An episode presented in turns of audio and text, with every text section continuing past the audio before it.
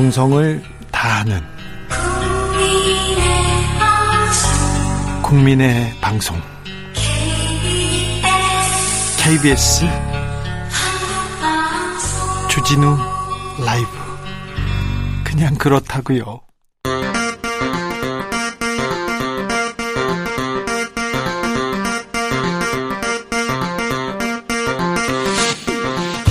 주진우 라이브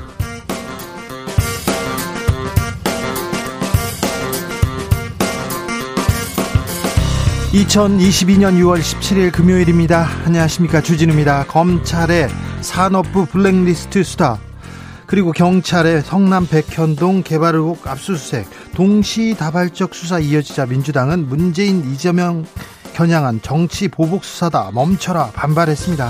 이에 대해서 윤석열 대통령 민주당 정부 때는 과거 정부 수사 안 했냐 이렇게 지적합니다. 박지원 전 국정원장은 윤석열 정부의 사정정국 본격 시작됐다고 했는데요. 적폐청산인가요? 정치 보복인가요? 박지원 전 원장과 좀 더 자세히 짚어봅니다. 윤 대통령이 한상혁 전현희 위원장 거치 논란에 대해서 알아서 판단할 문제다. 두 위원장은 국무회의, 국무회의에 올 필요가 없다. 이렇게 밝혔습니다. 박근혜 사직 강요 박근혜 정부 때 사직 강요 수사한 사람이 윤석열 검사인데요. 함께 일 못한다 이렇게 선을 그었습니다. 조선일보에서는 문재인 정부 알바끼 인사다. 국민의힘에서는 새 정부에서 버티고 있는 것 모렴치한 일이다 이렇게 주장했는데요. 한상혁 위원장 법률로 보장된 임기는 2023년 7월까지인데요. 아직 1년 남았습니다. 기자들의 수다에서 자세히 짚어봅니다. 행정안전부가 경찰국을 만들겠다고 하자 경찰들 반발합니다. 치안본부 시절 경, 정치 경찰로 길들이려고 한다. 반민주주의자다. 이렇게 비판하고 있는데요. 경찰국 추진하라. 추진하라. 아니다. 반대한다. 지금 맞서고 있습니다. 김창룡 경찰청장 긴급 간부회의를 지금 소집한 상태인데요. 경찰국 신설 논란 건국대 경찰학과 이웅혁 교수와 짚어보겠습니다. 나비처럼 날아 벌처럼 쏜다. 여기는 주진우 라이브입니다.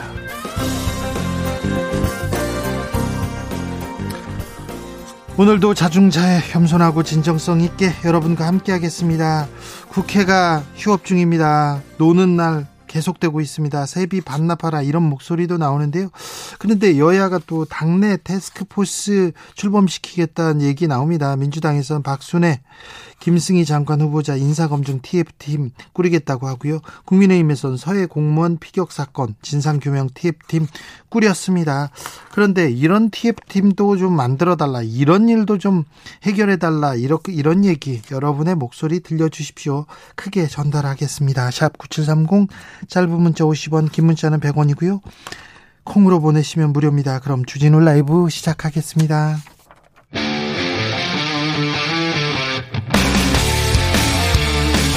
탐사보도 외길 인생 20년. 주 기자가 제일 싫어하는 것은?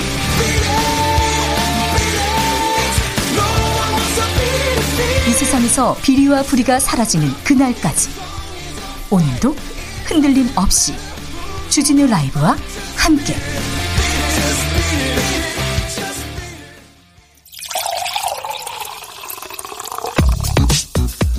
진짜 중요한 뉴스만 쭉 뽑아냈습니다. 주스. 정상근 기자 어서 오세요. 네, 안녕하십니까? 검경의 수사 정치 보복이다. 사정 정국이다. 말이 많습니다. 그랬더니 윤석열 대통령 한마디 했습니다.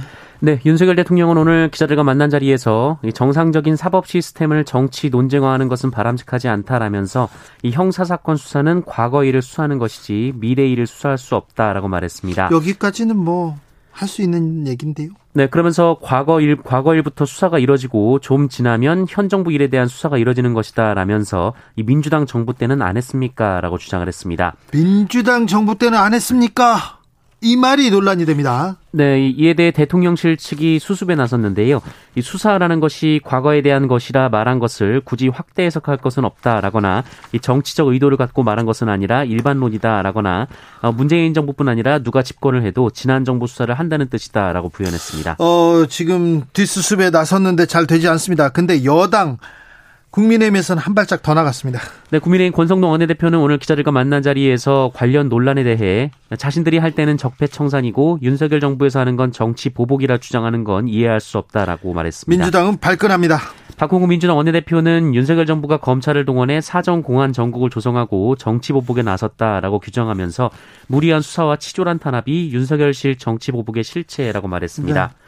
어, 민주당은 검찰 출신 인사 대거 등용, 이 김건희 여사 행보와 관련된 논란 등으로 정권에 대한 비판이 거세지는 데 따라 이를 타개하기 위한 방안으로 수사가 이뤄지는 것으로 보고 있는 상황입니다. 자, 이명박 박근혜 전 대통령 구속 한 사람이 윤석열 검사였습니다. 서울 중앙지검장 검찰총장을 어, 문재인 정부에서 했어요. 그때 법과 원칙대로 하신 거 맞지요? 맞지요? 그런데 민주당 때는 안 그랬냐? 이게 민주당 때도 보복했다 이렇게 들릴 거 아닙니까? 그렇게 이해하는 사람들이 많잖아요. 네, 그렇게 언론 보도 많이 나오고 있습니다. 네. 그러면 지금 전 정권 보복의 선봉장에 서 있다가 지금 대통령 되신 겁니까?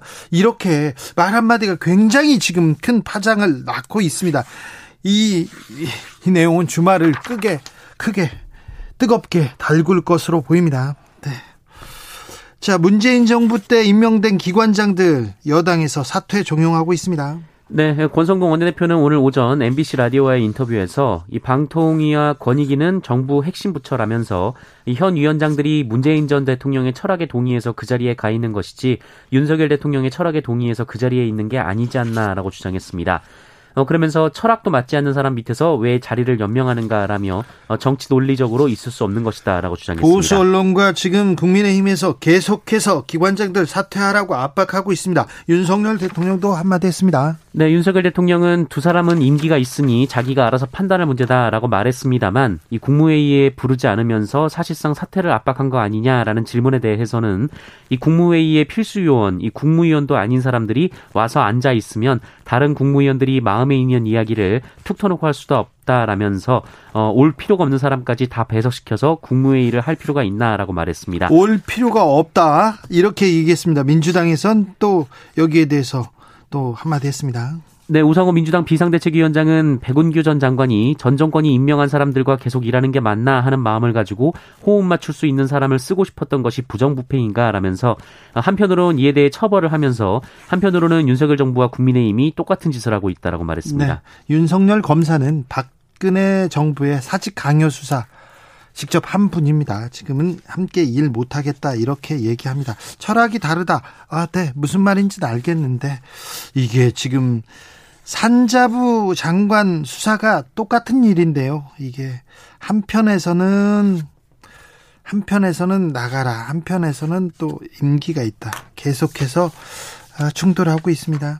감사원에서 서해 공무원 피격 사건 감사 착수했습니다. 네, 감사원은 오늘 관련 사건에 대해 해양경찰청 및 국방부 등을 대상으로 감사에 착수했습니다.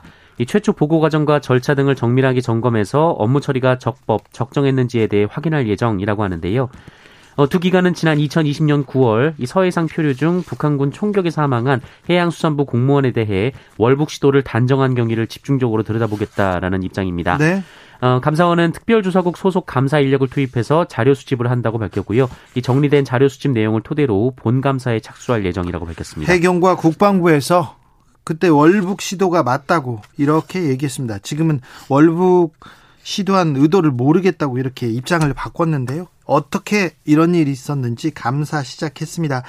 어, 해당 공무원 유족들은 문재인 전 대통령 고발할 예정입니다. 네, 서해 공무원 피살 사건 재조사 결과가 2년 전과는 완전히 다르게 나오자 이 고인의 유가족 측은 당시 누군가의 지시에 의해 월북 프레임을 만들려고 조작된 수사를 한 것이다라고 주장하며 진상 규명을 주장했습니다. 그런데 왜 대통령을 고발한다는 거죠? 네, 고인의 친형은 이 서훈 전 안보실장의 지시에 따른 것인지 알기 위해서 이 서훈 전 실장을 공무집행방해 혐의로 고발할 예정이라고 밝혔고요. 어, 또 문재인 전 대통령이 보고를 받고 아무런 대응을 하지 않았다면 직무유기죄로 고소하고 이 방치하도록 지시했다면 직권남용죄로 고소하겠다라고 밝혔습니다. 네. 아, 이 사건도 한동안 또 뜨겁게 뜨겁게 진행될 것 같습니다. 네. 해경에서 입장을 바꾸면서 감, 감사를 받게 됐고요. 또 공무원이 대통령까지 고발하겠다고 합니다. 공무원 가족에서. 윤석열 대통령은 오늘 유엔 사무총장과 통화했습니다. 네, 윤석열 대통령이 취임 후 처음으로 안토니오 구테스 유엔 사무총장과 전화 통화를 했습니다. 어, 이 자리에서 윤석열 대통령은 북한의 핵 미사일 도발 행위는 한반도와 국제사회의 평화와 안정을 심각하게 위협하는 행위라면서 유엔 안보리 차원의 단호하고 단합된 대응이 이뤄지지 않을 경우 북한의 핵 미사일 개발을 용인한다는 잘못된 메시지가 전달될 수 있다라고 어, 강력 대응을 주장했습니다. 앞서 유엔 안보리는 북한의 대륙간 탄도미사일 시험 발사에 대한 추가 제재를 논의했으나 중국과 러시아의 반대로 부결된 바 있습니다. 봉화마을에 코바나 컨텐츠 직원이 동행했는데 알고 보니까 대통령실 직원이었다 이런 뉴스 있었죠. 그런데 논란의 인물은 또 있습니다. 네, 어, 선거 과정에서 윤석열 대통령과 김건희 여사를 비공식적으로 밀착 수행하면서 비선 논란을 일으켰던 황모 씨가 이 대통령실 행정관으로 근무하는 것으로 확인됐다고 오늘 시사저널이 보도했습니다. 어, 황모 씨는 윤석열 대통령의 오랜 친구 아들인데요. 어, 윤석열 대통령을 삼촌, 이 김건희 여사를 작은 엄마로 부를 만큼 가까운 사이로 알려져 있습니다. 황 씨는 30대 중반으로 현재 시민사회 수석실 행정관으로 근무 중이고요. 이 공식적으로는 인사검증이 진행 중이지만 취임 이후 계속 근무해왔다고 합니다. 어, 대통령실 주요 공직에 특별한 전문성이 없는 사적 인연이 들어가는 사례가 반복되고 있는데요. 이 대통령실 측은 역대 어느 청와대도 행정관이나 행정요원이 언제부터 어느 부서에 근무하고 있다고 밝힌 전례가 없다라고만 답했습니다. 김건희 여사의 오빠도 오빠도 계속 세간에 오르내립니다. 네, 시사저널은 김건희 여사의 친오빠인 김거, 김모 씨가 어, 윤석열 대통령 당선 이후 몇몇 기자와 접촉하면서 제2부속실 같은 역할을 해왔다라고 보도했습니다. 어, 오빠 김 씨는 경기도 남양주에서 요양원과 같은 작은 건설업체를 운영하고 있고, 어, 그리고 그 최근에는 김건희 여사가 사임한 코바나 컨텐츠 사내이사로 취임했다라고 합니다. 어, 이 김 씨가 기자들에게 김건희 여사의 옷이나 가방 정보 등을 비롯해서 공개되지 않은 사진이나 정보 등을 전달하면서 은밀하지만 꽤 적극적으로 활동해 왔다라는 것이 시사저널 보도였는데요. 어, 논란이 된 집무실 사진도 이 김건희 여사 오빠가 몇몇 기자들에게 전달했다라고 합니다. 어, 그리고 김건희 여사의 오빠는 시사저널과의 통화에서 기자들에게 정보를 전달한 사실을 부인하지 않았습니다. 어, 다만 이 김건희 여사를 담당하는 사람이 아무도 없어서 어쩔 수 없이 본인이 정보를 전달했다라고 말했고요. 요즘은 거의 하지 않는다라고 해명했다고 합니다. 민주당에서 김건희 여사 수행 직원한 수행 직원이 누군지 누군지 얘기해라 이렇게 주장했어요. 네, 고민정 민주당 의원은 윤석열 대통령 부인 김건희 여사의 봉하, 봉하행 당시 수행했던 직원들의 소속 부서와 직급, 임명 날짜를 공개할 것을 요구했습니다. 어, 고민정 의원은 조사가 필요해서 시일이 걸리는 사안도 아니고 이 보안을 필요로 하는 급비 사항도 아니다라고 말했습니다.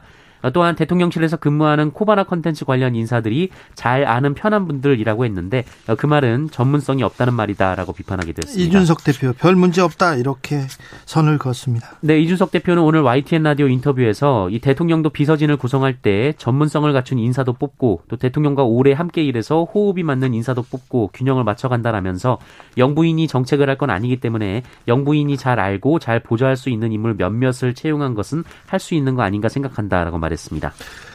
지금 이 시각입니다. 김창룡 경찰청장 긴급 간부회의를 소집했습니다. 네, 행정안전부의 경찰 통제 움직임에 일선 경찰관들의 반발이 커지자 김창룡 경찰청장이 오늘 긴급 간부회의를 소집했습니다. 예, 조금 전인 오후 5시부터 국장급 이상 지휘부를 소집해서 회의를 하고 있는데요. 오는 21일 있을 행안부 경찰 제도 개선 자문위의 최종 권고안 발표와 관련된 대책 회의를 하고 있는 것으로 알려졌습니다. 어, 김창룡 청장은 어제 경찰 내부망을 통해서 경찰의 민주성, 중립성, 독립성, 책임성은 국민으로부터 나오고 이 국민을 향하는 영원 불변의 가치다라면서 어, 결코 직에 연연하지 않고 역사의 당당한 청장이 되겠다라고 말했습니다. 어, 그리고 경찰청 직장 협의회는 이 경찰 이 김창룡 경찰청장의 발언을 어, 플랜카드로 만들어서 경찰청에 내걸었고요. 이 전국 경찰 직장 협의회에서도 서울 격 어, 서울 각 경찰서에 이 비슷한 내용의 플랜카드를 걸 예정이라고 합니다. 행안부의 경찰 통제 방안 구체화되고 있어요. 네, 말씀드린 대로 행안부 경찰 제도 개선 자문위원회가 다음 주에 권고안을 발표할 예정인데요. 이 보도에 따르면 행안부 장관 사무에 어, 치안과 사법 경찰을 추가하고 어, 경찰 고위 인사 재청권 실질화 등을 추진한다라는 결론을 내린 것으로 알려졌습니다. 어, 경찰을 행안부가 완전히 통제한다라는 의미인데요. 이 경찰 내부에서는 사실상 이 검사 출신의 행정안전부 장관에게 수사지휘권이 부여됨을 의미하는 것이라고 해석한다고 합니다. 정치권으로 가보겠습니다. 국민의힘에서는 민들레 모임 결국 출범하는 모양이네요. 네, 국민의힘 이용호 의원은 오늘 라디오 방송에 출연해서 이른바 친윤계 정파로 불리는 민들레 모임에 대해 어, 가입자가 어제까지 30분이 좀 넘었다라면서 관심 있는 분까지 합치면 4, 50명 된다라고 말했습니다.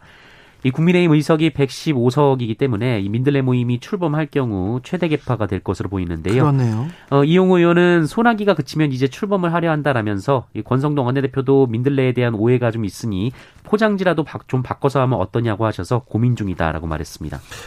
코로나 상황 어떻습니까? 네, 오늘 코로나19 신규 확진자 수 7,198명입니다. 어제보다 796명 줄었고요. 금요일 발표 기준으로 지난 1월 21일 이후 최저치를 기록하고 있습니다. 사망자는 9명으로 닷새째 한 자릿수를 기록하고 있고요. 위중증 환자는 82명으로 엿새째 두 자릿수입니다. 확진자의 일주일 격리 계속되는 것 같습니다. 네, 정부는 오늘 코로나19 확진자의 일주일 격리 의무를 향후 4주간 더 유지하기로 했습니다. 유행 상황을 좀 더 안정적으로 관리해야 한다라는 이유이고요. 이 코로나19 유행 상황 자체가 전반적으로는 호전되고 있습니다만 이 격리 해제에 따른 확진자 증가를 감수하기에는 아직 위험이 크다라고 판단하고 있습니다. 이 전문가들도 현재의 유행 안정세를 조금 더 이어나갈 필요가 있다라고 봤는데요. 어, 현재 대다수의 전문가가 하반기 재유행 가능성을 언급하고 있습니다.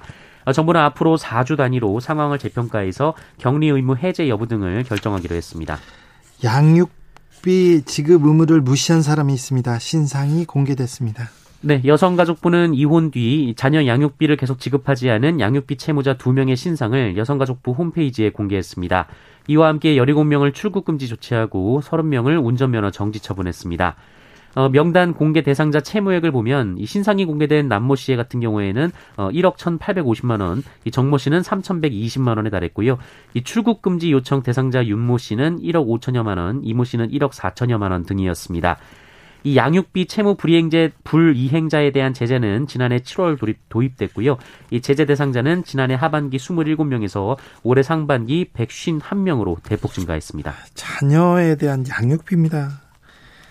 애는 매, 먹여야 될 거 아닙니까? 가르쳐야 될 거 아닙니까? 양육비는 줘야지요. 네.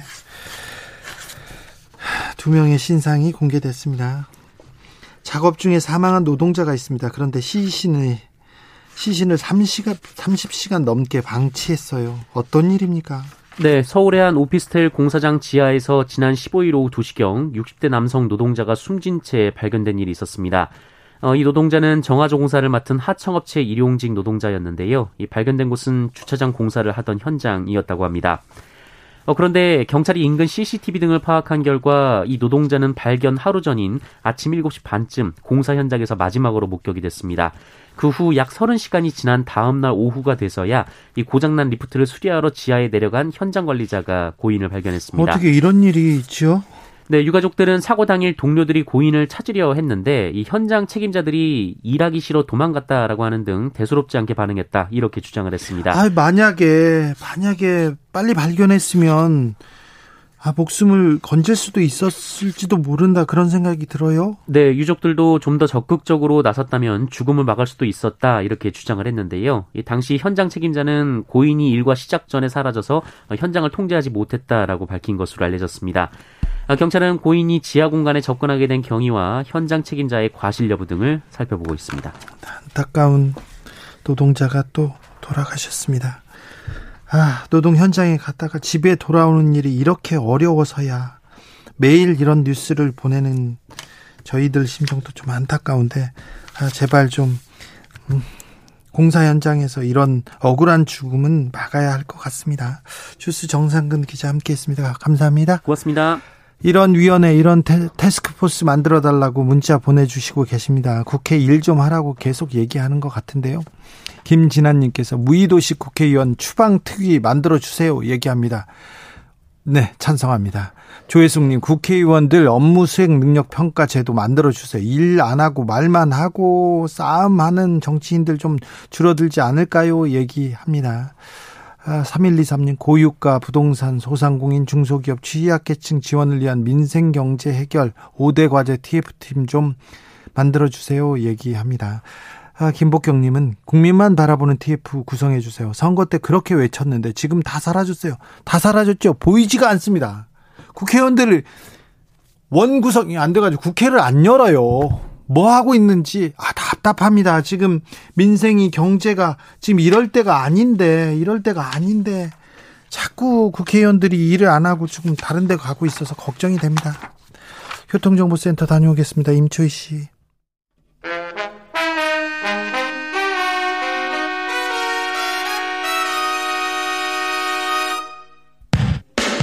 주진우 라이브 돌발 퀴즈. 오늘의 돌발 퀴즈는 객관식으로 준비했습니다. 문제를 잘 듣고 보기와 정답을 정확히 적어 보내주세요. 코로나 확진자에 대한 격리 의무가 당분간 유지됩니다. 방역 당국은 코로나 확산세가 잦아들고는 있지만 격리 의무를 해제할 만큼의 기준에는 이르지 못했다고 판단했는데요. 사망자 수와 치명률 지표들을 봐가며 해제 여부를 정하기로 했습니다. 자, 여기서 문제 드릴게요. 만약 오늘 코로나에 확진된다면 며칠 동안 격리해야 할까요? 보기 드릴게요. 1번 7일, 2번 7주. 다시 들려드릴게요. 1번 7일, 2번 7주. 샵9730 짧은 문자 50원 긴 문자는 100원입니다.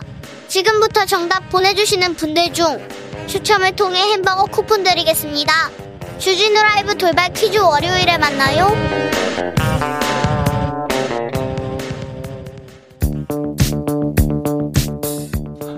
대한민국 정치의 새로운 100년을 준비한다. 21세기형 국회 싱크탱크 정치연구소 영앤영.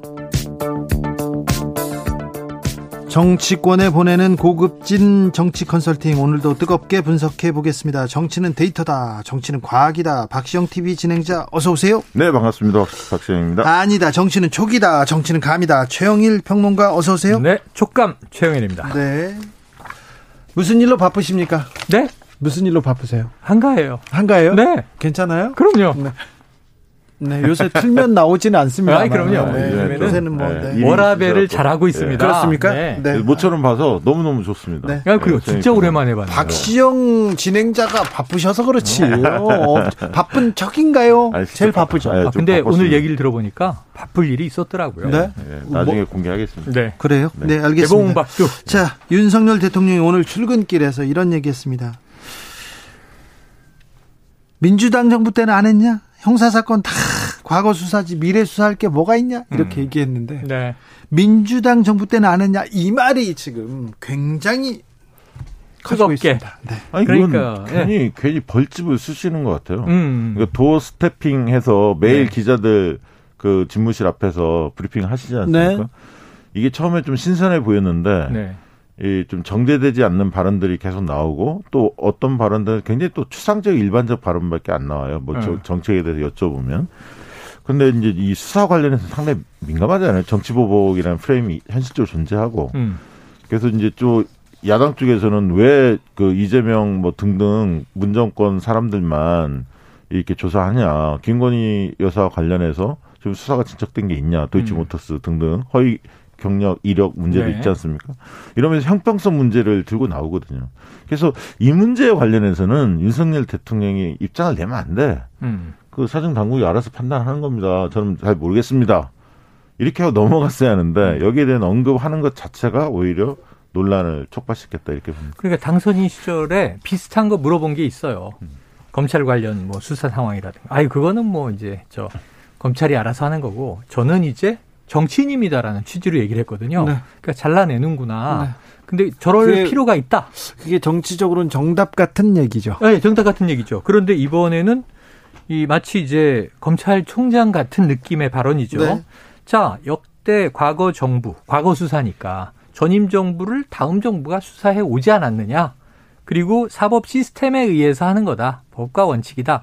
이 한동훈 법무부 장관이 얘기한 거하고 일맥상통한 취지의 발언인데 아까 말씀하신 대로 이 워딩, 이 선정적인 민주당 정부 때는 안 했나. 전임 정부를 끌어들이니까 이것만 딱 지금 헤드라인으로 쓰고 있거든요. 네. 언론이.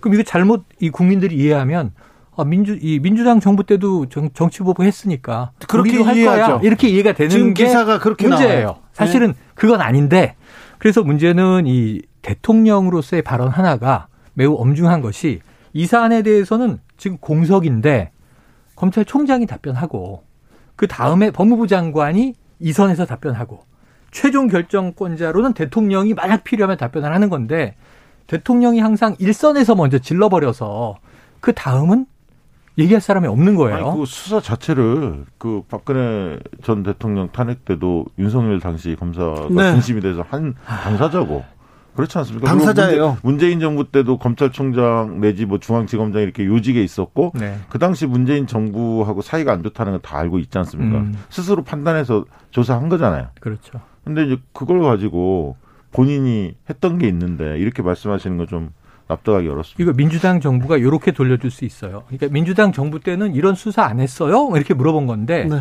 민주당 정부 때는 누가 그런 수사했죠? 그렇죠. 누구의 의지였죠? 그럼 이렇게 본인이 했던 거잖아요. 그러니까 이렇게 해서 전 정권 보복의 선봉장이었냐 이런 얘기가 바로 네, 나옵니다. 그렇습니다. 바로 나와서 이렇게 조금 정치적으로 네, 또 논란이 될 만한 어, 발언이 또 나왔습니다. 도스태핑 네. 좀 정제될 필요가 그런데. 민주당에서는 민주당에서는 이재명 의원에 대한 수사들이 동시다발적으로 이루어지고 있고 음. 그다음에 뭐 산업부 블랙리스트 수사도 그렇고 기획 수사다 이거 이거 청부 수사다 이렇게 얘기합니다. 근데 이게 너무 다발적으로 나와서 그런 의혹을 받을 수 있어요. 건건이 보면 어 이게 범죄 혐의가 있고 뭐 고발이 들어왔고 그럼 당연히 이제 수사라는 것은 절차인데 그럴 수 있는데 문제는 이걸 한꺼번에 굳이 해야 되는가? 자, 예를 들면 이제 산업부 지금 이 관련해서는 전 장관을 구속영장 쳤는데 기각당했어요. 네. 근데 이제 보강 수사에서 또 칠 가능성도 있어요. 집요하게. 자, 거기에 또 박상혁 의원을 당시 청와대 행정관으로 처음엔 참고인이다 그랬는데 언론에는 피의자 신분으로 소환 조사할 것. 이렇게 나오는 상황에서 또 나왔어요. 정영애 전 여가부 장관. 여가부에서 이거 선거 정- 전략 개발해 준 거 아니냐. 이런 걸로 지금 또 혐의가 이제 나오고. 그러니까 우상호 비대위원장 얘기는 하루 이틀 사이에 이렇게 다발적으로 나오는데 이 취임 한 달여 만에 그럼 이제는 이 전임 정부에 대한 칼날을 빼든 거 아니냐? 그렇다면 타고 올라가서 어디까지 가겠느냐? 결국은 문재인 전 대통령을 포토라인에 세우겠다는 의지 아니냐라고 민주당은 해석할 만한 상황이 네. 벌어지고 있는데 여기 플러스 이재명 의원이 또 있는 거예요. 그렇죠. 근데 이재명 의원은 또 그동안 언론에서 얘기했던 여러 가지 혐의들이 동시에 들어가요. 자, 법인카드 의혹. 네. 이거 지금 100여 군데 압수수색을 합니다. 129군데입니다. 네. 그게 그다음에 저 법인 카드로 지금 의혹을 받고 있는데 금액이 197만 원인가 그렇죠? 현재는 그래요. 그런데 네. 129곳을 했어요? 네네. 그러니까 이제 백만 원당? 한 군데 이렇게 되는 건가? 어, 그래요. 예, 예전에 예전에 길 가다 이 무서운 형이 너 뒤져서 10원 나오면 한 대야 막 이랬는데 지금 100여만 원에 100여 군데. 네. 자, 근데 지금 그러니까 지금 이게 전방위적으로 전 정권 아, 전 정권 관련된 인물들에 대한 어, 전방위적 수사가 이루어지고 있는데 음. 이- 이게 이제 한동훈 법무장관의 이제 약간 특징이기도 하잖아요. 음. 그 특수토 특수부의 네, 네. 어떤 그런 흐- 뭐 과거에 예. 전례들이 있으니까 예상은 했지만 좀 더 빨라졌다는 느낌이 드는 이유는 아, 아주 빠르다. 어, 어떤 생각이냐면 이게 이제 대통령 지금 윤석열 대통령 지지율이 좋지 않잖아요. 오늘 음. 이제 갤럽 조사도 그렇고 어제 MBS 조사, 니얼미스 조사도 다 50% 밑돌았거든요. 음. 40% 후반대였단 말이죠. 음. 그러니까 정권으로서는 굉장히 위기감을 느낄 거고 최근에 김건희 여사의 그 리스크 굉장히 커졌지 않습니까? 네. 그러면서 뭔가 이게 좀 이슈, 전, 이슈. 전환도 필요하고 음.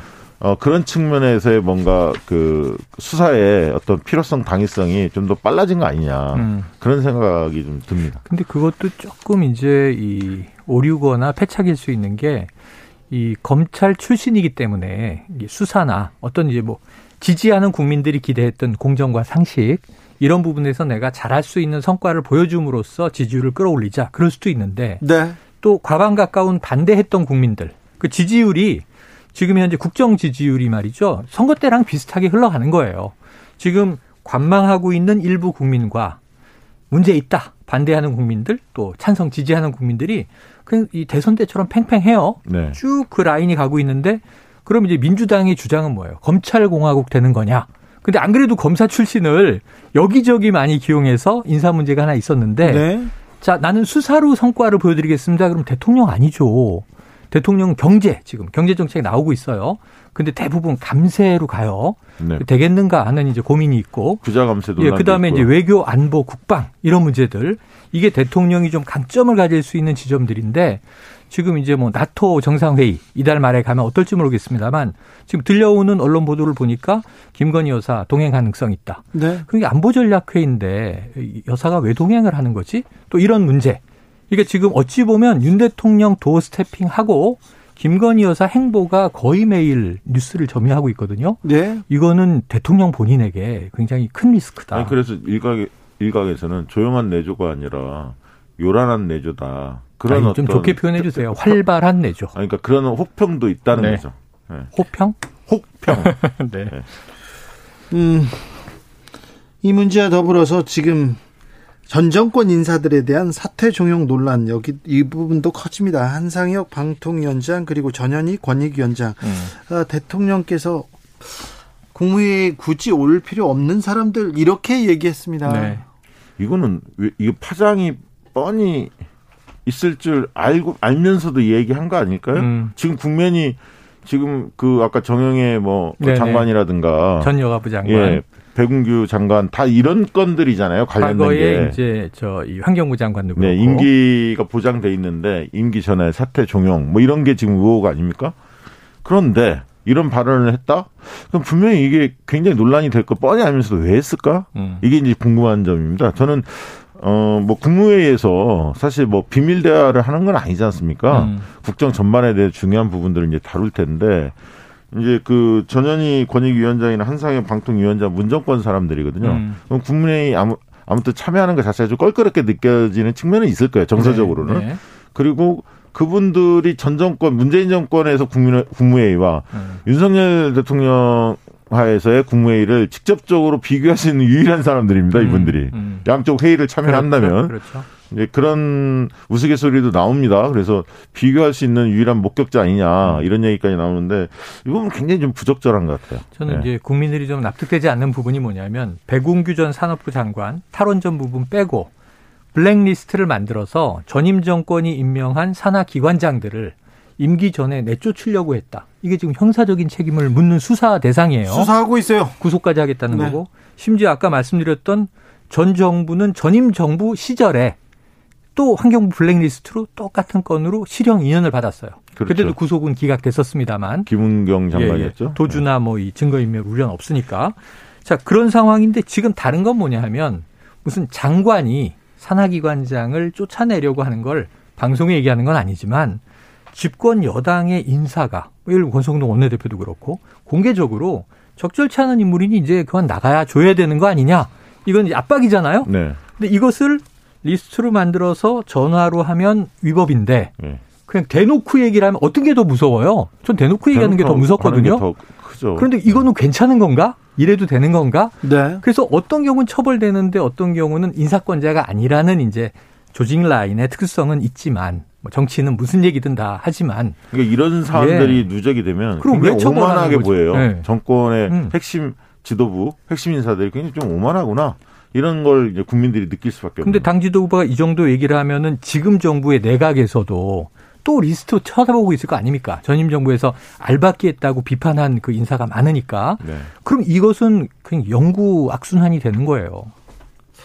속보 하나 말씀드립니다. 과기부에서 누리호 21일 날 2차 발사를 아. 추진하겠다고 합니다. 어, 아까 박시영 대표가 리얼미터와 갤럽을 언급하셔서 아. 저희가 조사 개요 말씀드립니다. 네. 리얼미터가 7일에서 10일 조사한 결과 윤 대통령의 국정수행 능력 평가에서 긍정 평가는 48.0%, 부정 평가는 44.2%로 집계됐습니다. 한국 갤럽은 지난 14일에서 16일 윤 대통령의 직무 수행 평가 이렇게 물었는데요. 잘하고 있다는 비중은 49%, 잘못하고 있다는 38%였습니다. 자세한 사항은 중앙선거 여론조사 심의위원회 홈페이지를 참조하시면 됩니다. 네, 박지영 대표의 전략이죠. 3분 쉬어가려는. 네, 아니요. 네. 네, 네. 공정의 KBS입니다. 신뢰의 KBS. 자, 다음으로는 정치권 여당 야당 물어보겠습니다. 국민의힘 볼까요? 민들레 모임은 이렇게 출범하려나 봅니다. 어, 갈 것 같아요. 이용호 의원이 네. 자 이제 오해가 풀렸다. 시동 걸겠다 이런 취지 얘기를 했어요. 사람도 다 모여간다 이렇게 네. 시간 얘기합니다. 문제지 제가 보기에는 오래 안 기다리고 네. 조만간 출범할 것 같고 예. 달라진 게 뭐냐 뭐 장재원 의원이 주도했다. 장재원 의원 나는 안 낄게 뭐 이런 정도잖아요. 네.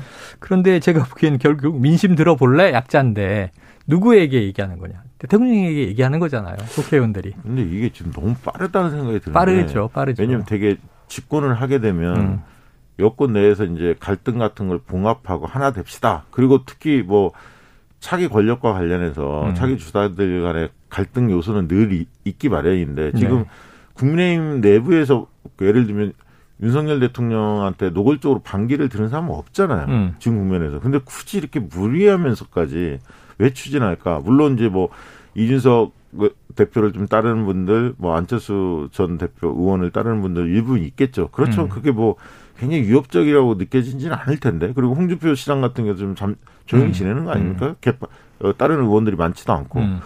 그런데 굳이 왜 이 시점에 논란을 일으키면서 좀, 좀 의아한 생각이. 석석 대전 그런데 그 이후에도 이준석 대표 윤핵관들의 충돌은 계속해서 이어집니다.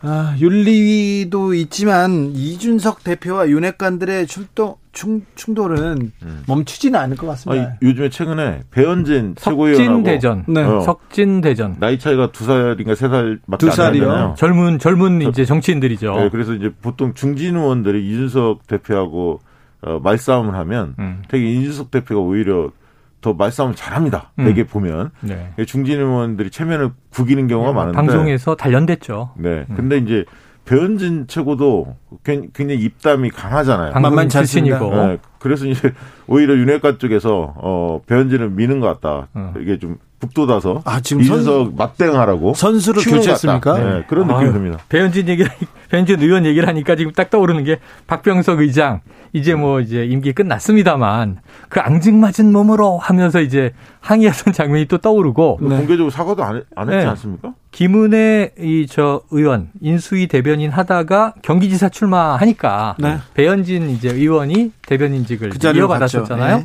그런데 이제 그 대- 대변인직을 하던 와중에 이제 그 일이 또 벌어졌던 건데 당내에서 지금 이렇게 서로 저격이 벌어지니까 더 살벌해요. 그래서 석석대전 이후에 지금 석진대전까지 오는데 그 밑에는 결국은 말씀하셨던 친윤 그룹, 윤핵관 그룹과 이준석 대표의 독자 노선의 충돌이란 말이죠. 내년 이 6월 전당대회와 더 그 이후 총선의 공천권을 향한 싸움인데 자, 이준석 대표도 이제 물러날 것 같지는 않아요. 근데 지금 이 와중에 민들레 모임 말이에요. 이건 한 가지 꼭 말씀드리고 싶은 게 권성동 원내대표 얘기가 좀 맞다고 지지를 드리는 게 공식적으로 당정 기구가 네. 협의 기구가 있다. 있죠. 근데 대통령에게 따로 뭐 정치인들이 의원들이 민심을 전달해야 될 채널이 필요해요? 이게 또 비선 논란이잖아요, 결국은. 예, 예. 그리고 또 두 번째로는 이준석 대표도 공식 기구를 통해서 이제 이 논의하면 된다. 당의 정책위도 있는 것이고. 아니, 오히, 네. 원래 고위 당정청 회의가 있어요. 당정청 회의가 이번 이 지금은 이제 예. 당정대나 네. 당정용이나 뭐 이렇게 뭐 불려야 표현은 되겠죠. 어떨지 음. 모르지만 어쨌든 국무총리가 참석하고요. 여권에서 당대표, 원내대표 이런 분들, 정책위원장 이런 음. 사람들이 참가 하고 참석을 합니다. 주무부처 장관도 들어오고. 장관들도 들어오고 그래서 거기에서 주요 정책들 조율을 하거든요. 음. 얼마든지 할 수 있습니다. 네. 오이님께서 경기가 어려운데 정치인들은 일 안 하고 싸움만 하는 것 같아요. 네, 것 제발 같아요. 민생 경제도 좀 챙겨주셨으면 좋겠습니다. 이렇게 호소하고 계십니다. 원자 김님께서는 제발 약자 위한 정치 좀 해주세요. 살기 좋은 나라 만들라고 국회의원 만들어 놓았는데 속상합니다. 속상해 얘기합니다. 자. 김건희 여사의 조용한 행보에 대해서 조금 얘기를 하고 가야 될 것 같습니다. 음. 어, 두 분께서는 김건희 여사의 행보 어떻게 보고 계십니까? 어떻게 보세요? 저는 아까 예- 이야기 드렸으니까 네네. 말씀하시죠. 아까 요란한 활발한 뭐 이런 수식어가 등장했는데 김건희 여사의 행보를 멈추기 어렵다. 멈추기 어렵습니다. 사실은 이 본인 스스로가 그건 이제 허위 경력 이력 문제 때문에 대국민 사과를 하면서 자 남편이 대통령이 되더라도 그땐 가정할 수밖에 없죠.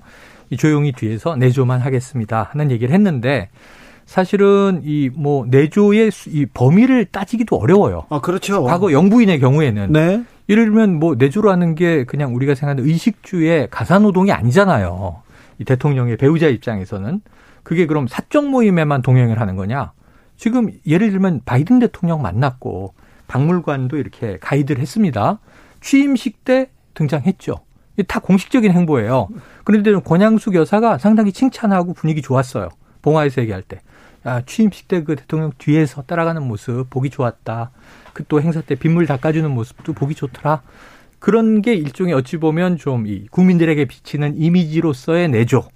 대통령이 옆자리를 지키면서 뭐 챙겨주는.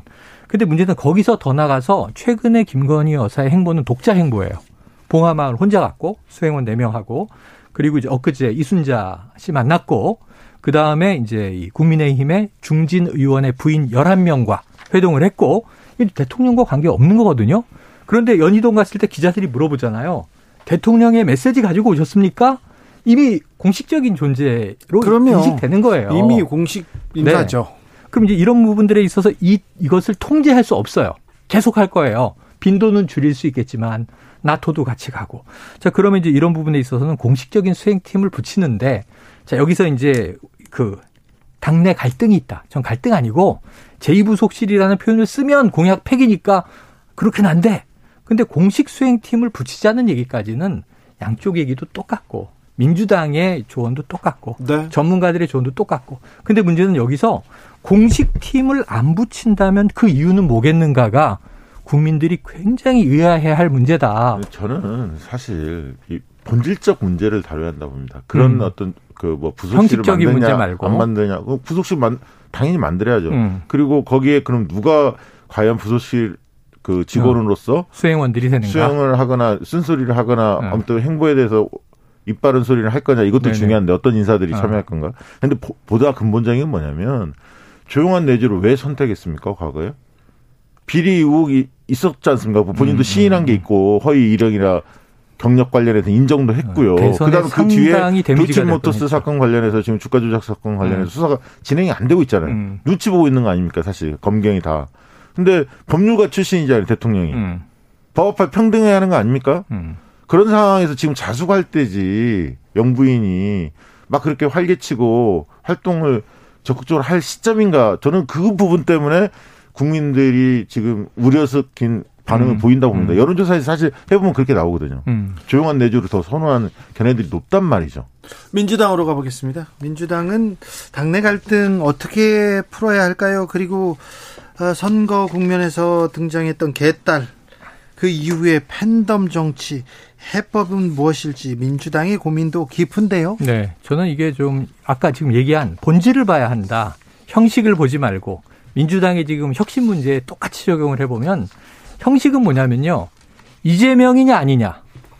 그거보다 다시 우리가 물어봐야 되는 건 왜 이재명이어야 하고 왜 이재명이 아니어야 하는가. 이 끝장 토론의 결론을 민주당이 끄집어내야 되는데 네. 그럼 거기서 이재명이란 도대체 뭔가? 사람 우리가 아는 이재명이 아니라 이재명이 만들려는 민주당, 이재명이 추구하는 이 정치, 이 컨텐츠가 뭔지를 규정을 해서 그걸 다 끄집어내 놓고 당내에서 토론을 해요. 그래서 어 이게 민주당이 가야 할 방향, 혁신이 맞네. 그럼 거기에 동의가 이루어질 것이고 어 컨텐츠가 없네 의외로. 그냥 그럼 뭐 정치 권력만 욕망만 있는 거야? 그러면 이걸 보완할지 버릴지 그런 것들에 대한 이제 후속 논의가 있어야 되는데 네. 지금 인물을 놓고 계속 죽일 거냐 살릴 거냐 이 싸움은요 아주 비생산적이고 결론이 안 나요. 지금 좀 감정의 골만 생길 뿐이고. 지지부진합니다. 그거는 네. 정말 정말 그 본인들이 정치적 본인들의 정치적 입지를 위해서 음.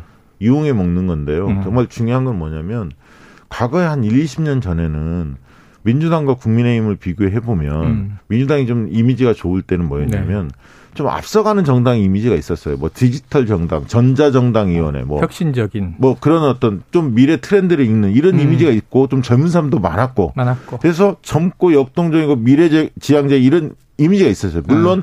좀뭐 약간 그 이념에 사로잡혀 있다 이런 비판도 있었지만 그런 관점이 있었단 말이죠. 이런 시각. 근데 지금은 이준석 대표가 들어서면서 국민의힘이 음. 훨씬 더 활기차고 음. 젊고 미래지향적인 모습을 띠고 있단 말이에요. 그러니까 음. 어느 순간에 민주당은 낡고 늙은 모습으로 전락을 했는데 네.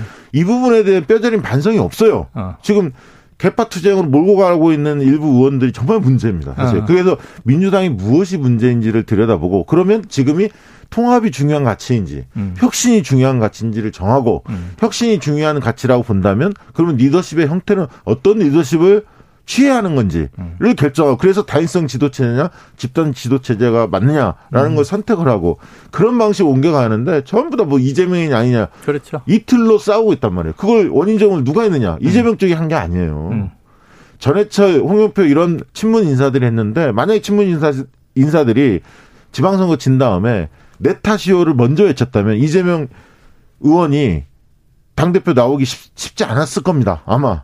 근데 저는 이제 지금 박 대표님 얘기도 충분히 일리 있다고 동의하면서 당내 시각일 수 있는데 네. 국민 시각에서는 누군 누구를 비판하고 누구는 책임을 지라고 하고 뭐 책임져야 한다는 사람은 당권 도전할지 안 할지 지금 가- 잘 모르겠고 국민이 보기에는요 민주당은 조직이에요 개인이 아니고 네. 그럼 민주당 전체가 책임이 있는 거고 그렇죠. 민주당 전체가 국민 앞에 사과하는 거예요. 근데 그런 모습이 없고 좀 깜짝 놀란 게 지방선거의 패배가 확정되기 전에 지방선거 출구조사 짠 하고 개표 방송 할 때부터 민주당 의원들이 TV에 나왔는데 성토가 시작된 거야. 내부 성토가. 그 이럴 수가 있나? 준비했다는 듯이 걱정했는데 근데 문제는 이제 박시영 대표님 말씀처럼 일부 의원의 그런 이제 귀책 사유도 있지만 결국은 이재명 의원이 책임이 없느냐? 전 있다고 봐요. 뭐이 송영길 전 대표 책임 없는 있다고 봐요. 다 우상호. 의원 다 네. 있어요. 다 그러니까 있죠. 다 네. 책임이 있다라는 걸 우리가 서로 네 책임이 더 크냐 내 책임이 더 크냐 싸움이 아니라 똑같은 책임을 다 100%씩 있다고 치고 국민들 앞에 엎드리고 아까 말씀하신 대로 패인 분석해서 그럼 어떻게 혁신할지를 이 쓸 수 있는 자원인지 아닌지를 자기가 입증해야 되는 거죠. 근데 자, 그, 음. 그, 어떻게, 누가 다 잘못했다. 거- 그 지점에서 시작돼야 된다고 말씀하셨는데 네네. 그런 얘기가 지금 없어졌어요? 그러니까 예를 어. 들면 대선이 왜 졌냐. 네. 그럼 문재인 정부에 대한 5년의 평가 당연히 있어야 하고. 네네네. 그다음에 그 대선 와중에 경선 후유증이 어땠는지. 네. 그다음에 후보 대선 캠페인이. 어땠는지, 후보의 리스크는 어땠는지, 음. 전략은 어땠는지, 뭐 이런 걸 다 종합적으로 평가를 네, 해야 하는 네. 거거든요. 그래서 좀, 어, 그리고 요즘에 좀 민주당 보면은 당원 중심 정당, 당원의 뭐, 뭐, 당원을 존중하고 뭐 이런 말은 많이 하는데 네. 정말 당원을 존중하고 있는가. 네. 몇몇 의원들은 당원들을 오히려 팬덤 정치 관련해서 논쟁을 음. 짚히면서 오히려 더 분란을 일으키는 게 아닌가 네. 그런 아쉬움이 있습니다. 대의원, 권리당원, 그러니까 너무 좀 복잡한 것이 예. 이거 한번 풀어헤쳐야 되는 게 예. 전대루를 바꾸냐 못, 못, 못, 못 바꾸느냐 이게 지금 두 달 남았잖아요 아니 사실상. 그것도 말도 안 되는 게요. 당의 혁신위원회가 공식 기구입니다. 네. 거기서 몇 개월 논의해서 음. 대의원 20%도 낮추고 음. 당원 45% 높이고 음. 여론조사 30% 높이고 음. 일반당 5% 이렇게 전향적인 안을 4, 4월 달에 이미 발표를 했어요. 음. 당 혁신기구가 음. 오랫동안 준비해서 음. 그럼 그것을 받아들이면 되는 겁니다. 음. 지금 와서 전준희가 뛰어서 지금 시점에서 새로 새로 논의한다? 그게 더 우스꽝스럽죠. 왜냐 당 공식 기구가 결정했고 결정했던 안을 받으면 되는 거지. 아무튼 민주당도 네. 국민의힘도 이 논쟁의 핵심에 국민이 있는가? 네. 그건 아닌 것처럼 보여요. 그러니까 상대가 있고 심판관은 국민인데 네. 그럼 저는 민주당이 말이죠. 최소한 지금 정해진 룰이다. 혹은 뭐 아 이게 좀 불합리하다. 조직표가 너무 강하다. 뭐 여러 가지 싸움이 있는데 다 일리는 있어요. 근데 저는 민주당의 결정은 뭐냐면 최소한 경쟁자보다는 나아야 국민 선택을 받는 거니까 네. 국민의 힘보다는 우리가 더 나아져야 되는 거예요. 아니, 투명성이든. 아니 맞는 말씀이고 혁신위원회를 왜 만들었냐 네. 음. 이거죠. 그런 식으로 한다면 앞으로도 혁신위원회 만들어봤자 전당대회 앞두고 한한 음. 달 내에 뭐 전준이 떼어서 그 안에서 새롭게 논의하면 음. 앞으로도 혁신위원회는 무용지물이 될 수밖에 그렇지. 없다는 거예요. 맞아요. 맞아요. 그래서 혁신위에서 다 결정해야 한다. 저도 이 짧은 시간 동안 스피디하게. 네. 심은정님께서 민주당은 민주가 사라졌고요.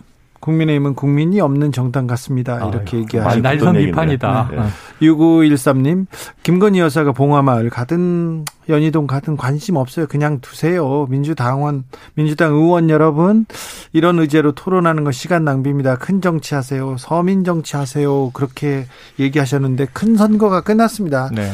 지금이 사실은 국민의 마음을 조금 어, 사로잡기 좋은 때거든요. 음, 그렇죠. 지금 어떻게 하는지 쳐다보고 있어요. 진 지금 아마. 마음 음. 둘 곳이 없을 겁니다. 네. 진, 뭐, 진, 당이 있고요. 이긴 당이 있는데 지금 국민을 위해서 이렇게 잘하는 모습을 하나씩 둘씩 쌓아놨다가 선거 때 찾아가면 되는데 두당 모두 정신 못 차리고 있습니다. 음. 그런 것 같습니다. 왜 이렇게 논란이 논란이 당 내에서 당 내에서 개파 그리고 누구 당권 여기에 중치, 중심이 돼 있는지 두 당 정신 못 차리고 있고 대통령도 지금 뭔가 국정을 적극적으로 챙긴다는 느낌이 못 들다 보니까 민생은 힘들지 지금 음. 경제도 엉망이지 굉장히 지금 사람들이 답답해 하고 있을 것 그렇습니다. 물가 계속 오르고요. 유가 어유 주가는 떨어지고요. 네. 사람들이 불안해하고 있는데 정치권에서 조금 어디로 가야 됩니다. 어떻게 해야 됩니다. 그런 비전을 줘야 되는데 그런 목소리는 없고 당내에서 계속 갈등, 분란 이런 예. 얘기만. 나오니 뭐, 뭐 국회도 지금 원구성이 마비된 상태. 국회에서 잘- 일을 안 해요. 잘 보셔야 되는 게 이렇게 국민들이 심리적 도탄에 빠져 있을 때 사실은 난세 영웅이 나겠죠. 그때 점수를 딸수 네, 있다니까요. 좋습니다. 최영일. 박시영 두 분 오늘 감사합니다. 네, 고맙습니다. 고맙습니다. 저희는 6시에 2부 이어갑니다.